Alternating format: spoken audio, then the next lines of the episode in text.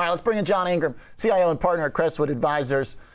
Uh, John, so this afternoon we've got day two of a pretty good bounce here in markets. Does seem like it's tied to some thoughts. Maybe the economy is going to be in enough trouble the Fed can slow it down. Do you buy that narrative yet? Yeah, well, well, it's still too early to tell, but it's nice to see the uh, JOLT report come out a million below expectations.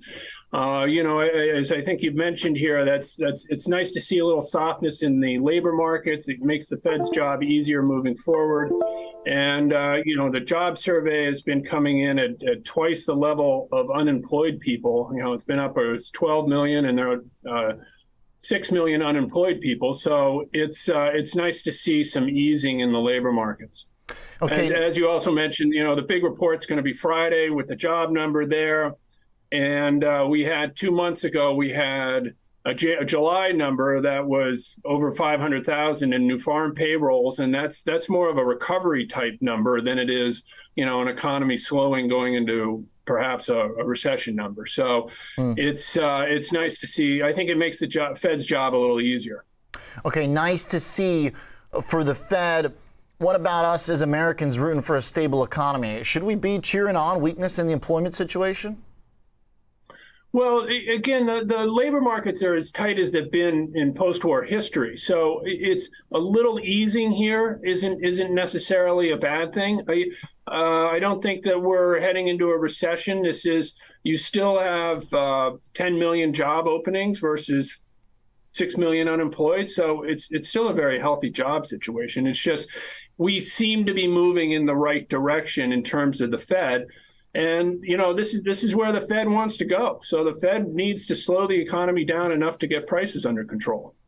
Now, what are the odds that um, a crack of the size we're seeing thus far, really just this JOLTS number, uh, maybe if we come in light for employment, maybe if jobless claims come in light, but I mean those have been pretty resilient. What are the odds that the data we're seeing so far will translate into a meaningful drop in inflation by the next time we get a read? That's not our base case scenario. We're, we're, we're, we're still in the camp that if there is a recession here, it's going to be a shallow one. I, I think everyone focuses back on, or, or on recency bias goes back to 2008 09, which was a severe recession and took took years to recover from. So not not expecting that at all especially when when labor markets are, are still still very strong. Even if we had a week, uh, you know, a couple months of weak job numbers, you know, the labor market is still healthy, and consumer consumer budgets are in good shape. Consumer spending's holding up. So it's it's you know some softness, yes. A a collapse in economic activity, probably not. Mm. Now, if uh, we manage to uh, thread that needle, no collapse but softening, what's the trade? What's the investment? Where do you want to be if the Fed does land the ship smoothly? Yeah. Yeah, so so we've been we've been buying uh, short-term treasuries here. The two-year treasury is uh, uh, four uh, percent yield, which is the most attractive it's been in decades, and uh, it's low sensitive to duration. So in case you know inflation stays higher longer than than markets are expecting, it still is going to protect you from any any future increase in in, in uh, rates, and and you get bulletproof credit quality. So you know, I, we we think that the short term Treasury market here is more attractive than it's been in years. Now, looking at uh, the holding period for that, is this the idea of just parking it in your fund, holding it to duration? Uh, it, it can be. I don't. I, you know. I. I don't. we, we don't. It, it can be. It can be. If if we if we find a better opportunity, certainly we would use it. They're liquid. It's it's an easy it's an easy sell. So. Um, for the t- for the time being, it's it's you know four percent return is a good return for fixed income investors. Okay, so on the equity side, if bonds stabilize, do you pile up in the stuff that's been hit the most, or did we learn over the yeah, last year yeah, that there's I, some I companies that, that are in real trouble? Yeah, we, uh, you know, the second area we're seeing opportunities in high growth uh, companies, some of which are selling at really attractive valuations here.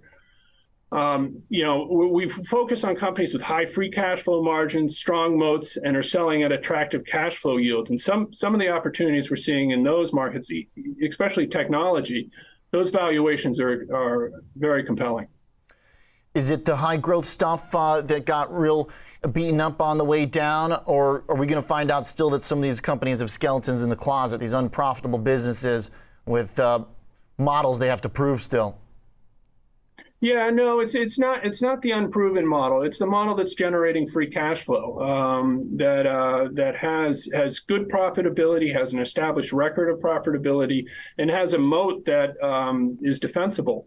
You know, these these companies actually, if you if you look at the earnings on some of these companies that have been beaten up, they're they're fairly stable. The estimates haven't come down that much. So, you know, we really really think that that's this is just on some of these just a market correction, uh, changing the multiple. It's been a multiple driven correction, not an earnings driven correction. Okay.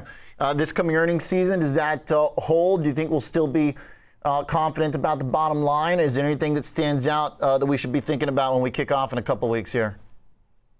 Well, know, hard to forecast that. They're still expecting, you know, last quarter we had uh, eight uh, percent growth, and now we're looking at three percent this year, so this quarter. So it's coming down a little bit, but you know, we're we're we're we're thinking that that's a good opportunity to to own the companies that are stable secular growers that sort of that grow that we expect will grow through these turbulent times. All right, uh, great convo, John. Uh, a lot of good uh, responses there uh, to get us uh, thinking about the big picture and maybe how some of these trends great. can change. Appreciate it. All right, thanks, Oliver. Absolutely, John Ingram, CIO and partner at Crestwood Advisors.